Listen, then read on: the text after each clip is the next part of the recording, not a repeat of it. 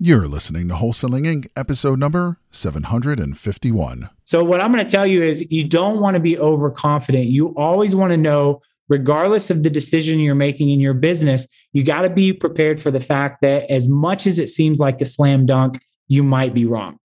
This is game changing information guaranteed to raise your real estate wholesaling business with actionable steps you can take immediately to navigate the ins and outs of wholesaling and start making money today.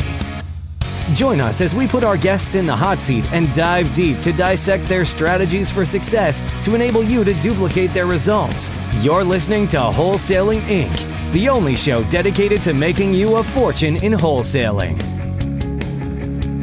Welcome to the Wholesaling Inc. podcast. I'm your host, Chris Arnold. Excited that you're with me today. This is a solo podcast, so it's just going to be me and you wherever you're at, if you're driving in your car or taking a walk or however you listen to your podcast. I know we all do that in different ways. I'm going to start off with a question, uh, and this question is going to lead pretty quickly into what you're going to get from this podcast today. But my question is this What's the one thing you do in your business more than anything else?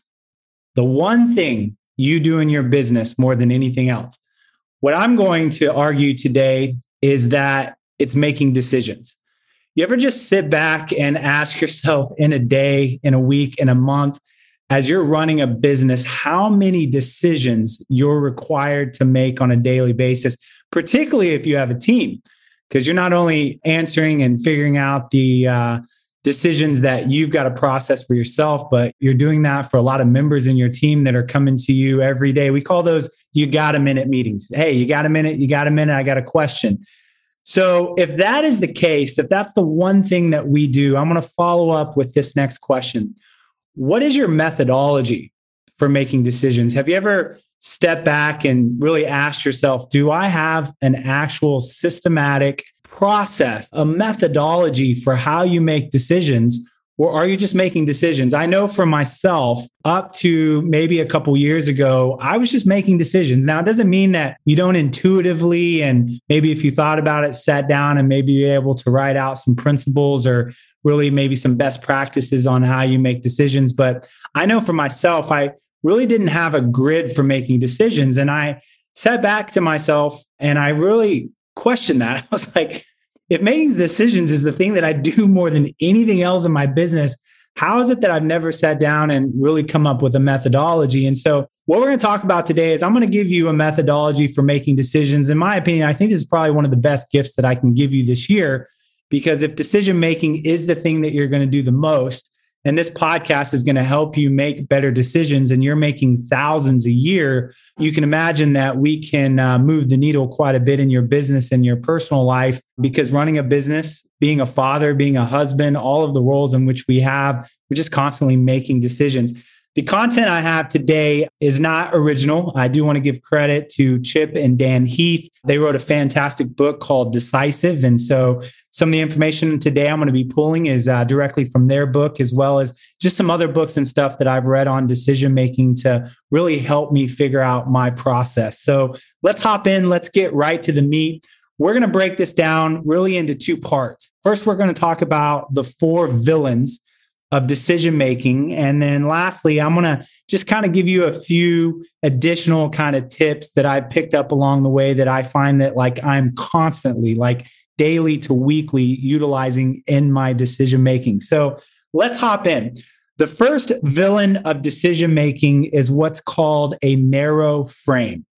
It's really spotlighting one alternative at the expense of all others. So you always find yourself saying, well, should I do this or that? A lot of times people will call me to help them like think through a decision. And what I always find is they come to me with only two things.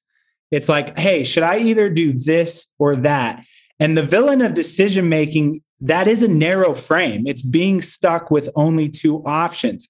And so, what I want to give you today is really the first thing that you want to do when making decisions. I mean, the very first thing I do is you want to widen your options. So, when somebody comes to me, what I do is I say, Whoa, whoa, whoa, I know that you have a decision to make between this or that, but let's sit here and find three to five more options than the two that you've brought me in order to make sure that we are looking at this problem or challenge that you have from every direction. What happens when you widen your options is you remove yourself from getting stuck between two things. And all of a sudden, new options come to life that you didn't think of. Sometimes it's a combination of two things or like a hybrid, or it could be an option. You're like, I didn't even think about that. And in my coaching and just helping friends, when I sit down and I do that, they're always like, whoa, I didn't realize that I had that many options to take a look at. So, really, the first technique, the thing I would tell you to take a look at is make sure that you don't have a narrow frame. Make sure you sit down and you actually widen your option. The second villain is this confirmation bias. You're not really truly and objectively analyzing a situation but rather you're looking for confirmation for what you really subjectively already want to do. You're fundamentally like cooking the books with the data that you're collecting. And really, what you're looking for is reassurance rather than truth. So, I don't know about you guys, but if my heart really gets set on something and I say that I want to be objective about it, the reality is I'm hunting for information that makes me feel good about choosing the thing that I've already decided that I want that's not real decision making. That's confirmation bias. And so, really, the second thing that I would tell you is the tactic that you want to do is you want to reality test your assumptions. Let me say that again reality test your assumptions. You want to come in with a clean slate. You want to come in and be what's called neutral. Being neutral is the idea that I am okay regardless of the outcome. Now, that's a tough place to get to, particularly if you're emotionally wrapped up in the outcome of maybe something that you want to have happen. But I'm telling you that getting neutral, and I'm utilizing that from Terry Looper. He talks about that in a book that he wrote called Sacred Pace. He, as a billionaire, said one of the most important things I ever learned to train myself to do was just to get neutral. Like, I know that I might want an outcome, but I've got to step back and I've got to just be okay with either outcome. And if I put my place self in a place of neutrality, then I'm going to make a good decision because I'm not going to allow what I want and my confirmation bias to come in and really corrupt the process of making the right decision. And so I think this is a huge one because we know we're emotional.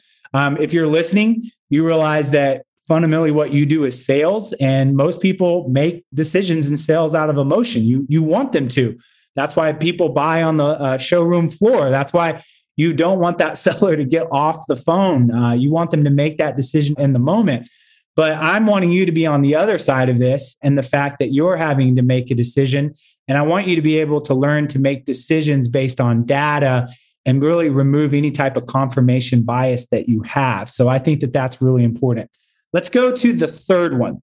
The third villain of decision making is short term emotion. This is a really big one.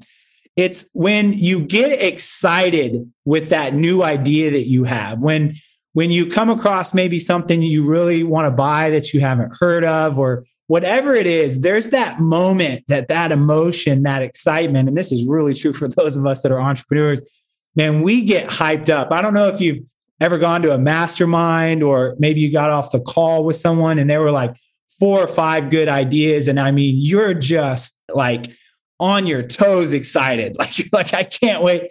What you have to understand is that is actually a villain of decision making and what you want to do and the third tactic is you want to attain distance before deciding. You want to allow that emotion to run out of you so that you can come back and make an objective decision. And so I'll give you a really practical thing that I picked up again from Terry Looper. He calls it the 24 7 6 rule. I, I live by this rule. If I receive an invitation to do anything, I will not say yes to that invitation unless I sit on it for 24 hours. It could be to come speak on a podcast, it might be to go to an event, whatever that looks like. Again, something that's going to require time. Like I don't do that if a friend asks me to lunch. Obviously, I'll go to lunch. But there are times that we get invitations for things. And so you wait 24 hours.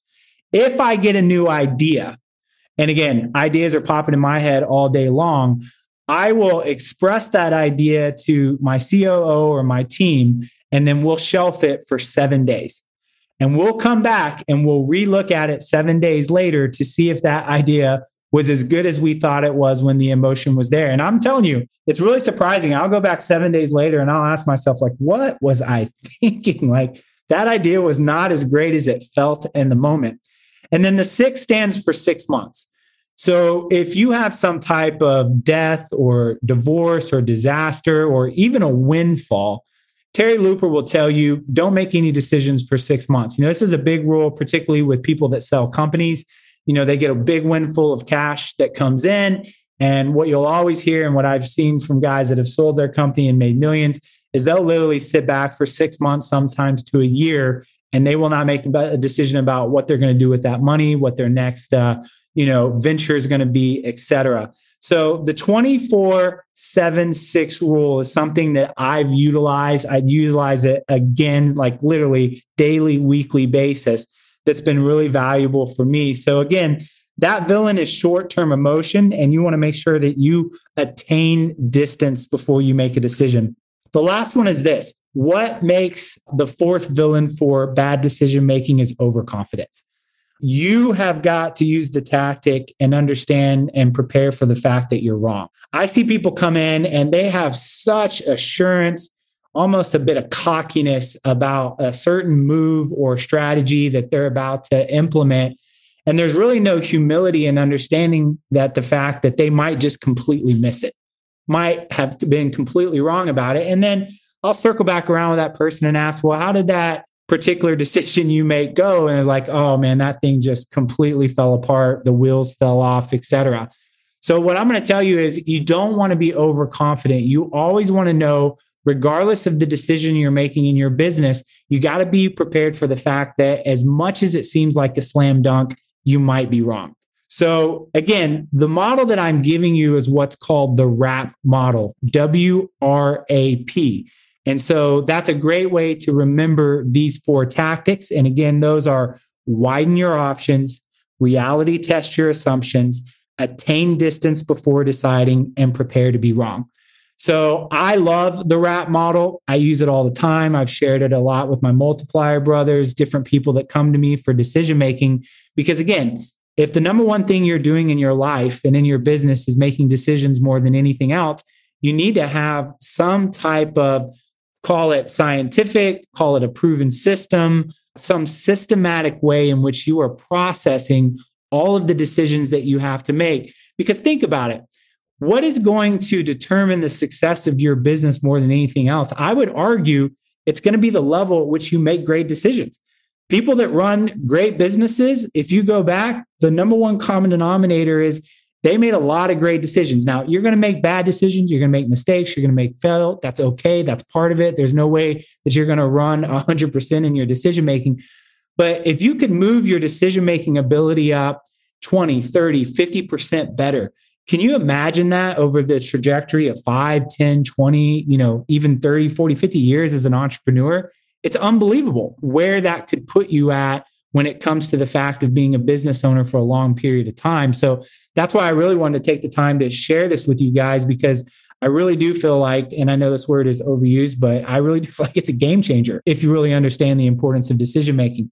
So let me go to the second part of this. I want to uh, really kind of close with just a few more tactics to consider. First of all, there's the 10 10 10 rule. When you're making a decision, you want to think long term. Um, you know, if you've read anything on Jeff Bezos, there was a great um, biography written about him. And really, they'll tell you that Jeff Bezos' greatest skill is the fact that he's a long term thinker. He makes decisions based on what this is going to look like 10, 20, 50, even generationally from now. That's really hard to do because we tend to be shorter distanced in our thinking. You know, we're thinking about this year, this quarter, this week. We're not thinking about a decade from now.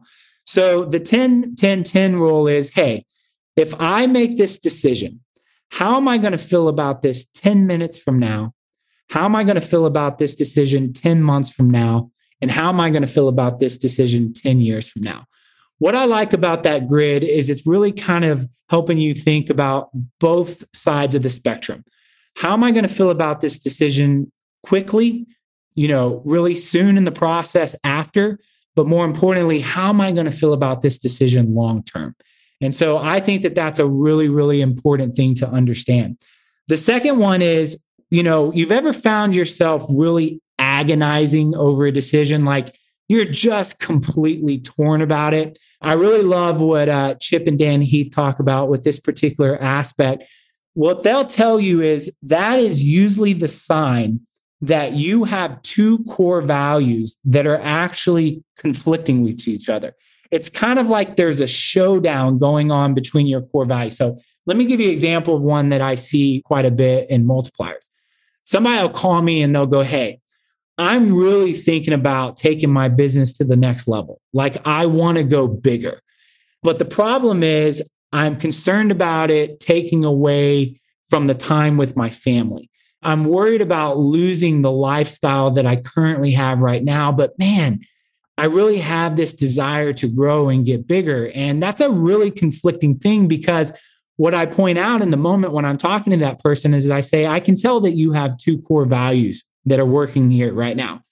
You have a core value that you desire to make things better. You're a builder. You love to grow. That's one of the things that you value. You love to make things better.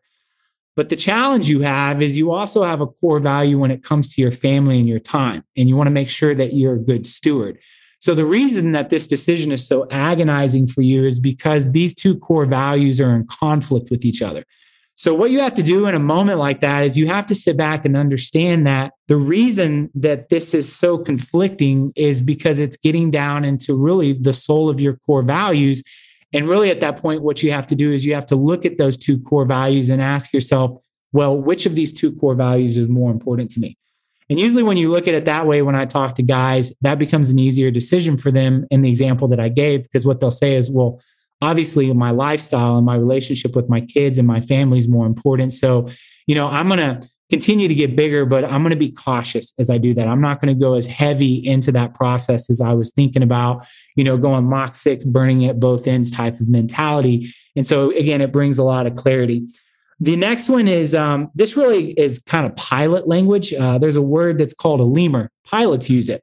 And what it is, is that vague feeling that something isn't right. And uh, in my decision making, and I call it call it your gut. People will say that they'll tell you a lot of times as you get older in business, just to trust your gut.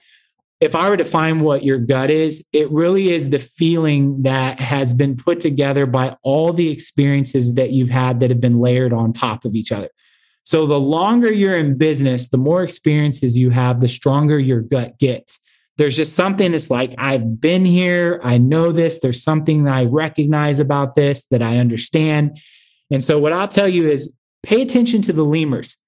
If you're in the decision making process and just something in your gut's not right, don't ignore that. Don't, again, there's two types of people that are listening right now, right? There's those of you that are what we call organizers, right? By nature, you tend to be extremely analytical, you're super data driven. That's great.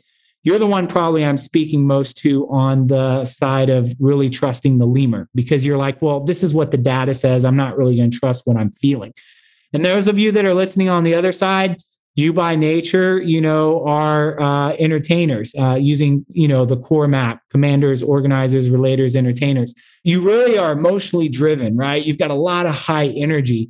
You're actually on the other side of that. You probably are more susceptible to hearing the leemer what I would challenge you on is you probably got to quiet down a little bit and actually spend more time looking at the data. So you don't want to be on either side of that spectrum. I think that really learning to understand your personality and utilizing both data as well as emotion uh, being your gut, I think both those things will serve you well long term in your business. And then I want to leave you with what I would consider the greatest question that you can ever ask. I picked this up from Andy Stanley. He wrote a book about it. It's called uh, The Best Question Ever. And he says, Hey, there are a lot of times where the decision that you're going to make is not very black and white. There's not really a right or wrong to what you're doing. And I, honestly, I'm kind of steering even a little bit out of business more into kind of the moral aspect of your personal life as well, right? So there's a lot of decisions that come up where they're just gray and you don't know what to do. And so Andy Stanley wrote a book. He did a talk called The Best Question Ever. And he said, Here's the question that you ask yourself in the moment. In light of my past experience, my present circumstances, and my future hopes and dreams, what is the wise thing to do? Man, I, uh, you got to let that simmer just a little bit. What is the wise thing to do? That is such a powerful question because it moves into the gray area because you're no longer asking, is this good or bad? Is this true or false? Is this right or wrong? You're simply asking yourself, what is the wise thing to do? So let me kind of give you a couple examples of how this might work in leadership to break this down, right?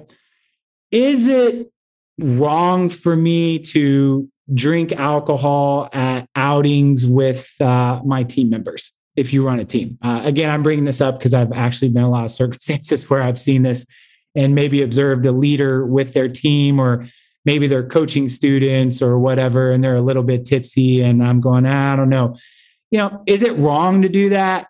No, I'm not going to say that you can argue that's wrong. But if you ask the question, is that the wise thing to do? I would probably tell you, no, I don't really think that's the wise thing to do is to consume alcohol in, in front of the people that look up to you for leadership. So you can see how that question cuts through of right or wrong versus wise. Let me let me give you another one. Is it wrong for me as a married person or a leader to go have lunch with somebody of the opposite sex? Is that wrong? I, I, again, I don't think you're going to get in and argue if that's right or wrong, but I'll ask this question. Is it the wise thing to do? I would probably argue that it's not because, you know, if you're in a leadership position and there's a particular you know reputation that you have and let's say someone just walks by they don't hardly know who you are maybe they're a competitor and they see you sitting there having lunch with someone guess what? People have imaginations right? We also understand uh, with the way things work that how do affairs begin? A lot of times they begin just with a conversation with the opposite sex. That's where it begins. So again that's a little bit more on the personal moral side but i want to give you an example of like you know is it wrong to to do that? I'm not going to say that you can argue that that's wrong. And you might be listening right now and go i don't think there's anything wrong with it. I'm not here to debate right or wrong but what i'm here is to ask you and give you a new question to ask yourself in those circumstances what is the wise thing to do in light of my past experiences my present circumstances my future hopes and dreams what is the wise thing for me to do for me personally, if I were to be vulnerable for a second, I would tell you when it comes to alcohol, based on my past experience, I was a definitely a troubled kid, got into a lot of stuff when it came to drugs and alcohol in high school. You know, is it wrong to drink? No, I don't think it's wrong to drink. But if I take that question for myself and I say, hey, in light of my past experiences, my present circumstances, my future hopes and dreams, is it wise for Chris Arnold to drink no, it's not, to be honest with you. So that's why for me, um, that is something um, for the most part in my life I have done really intentional work about steering clear from. Now, I have friends that, you know, moderation is not a problem for them at all. They can have a beer here and there and it's not an issue. But I do find um, a lot of us uh, entrepreneurs tend to have pretty excessive personality. So I would say that the uh, anomaly when it comes to entrepreneurs is moderation what I tend to find usually is excessiveness. So I just want to give you some examples of that question there. I think there's such power in asking the question, what is the wise thing to do? And I think this is such an important podcast um, because I want to go right back to what I was saying at the very beginning. And that is, you know, when you take a look at running a business, being a leader, fulfilling all the roles that you're called to do, every day you're having to make decisions. And if you have to make decisions, what I would say is just like you're sharpening your skill for, you know, marketing, just like you're sharpening your skill to become more financially literate, uh, just like you're sharpening your skill to convert better, uh, to be better on sales when you're out in front of a seller, whatever that looks like for you.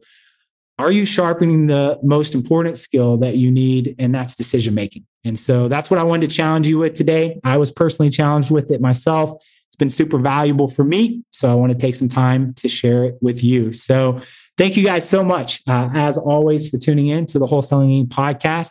And as always, I will talk to you soon when I add more value, and I'll catch you guys later. Thanks so much.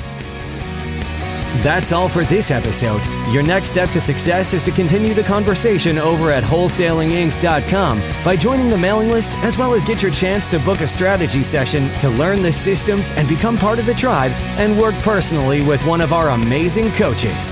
We'll see you next episode with more ways to make you a fortune in wholesaling.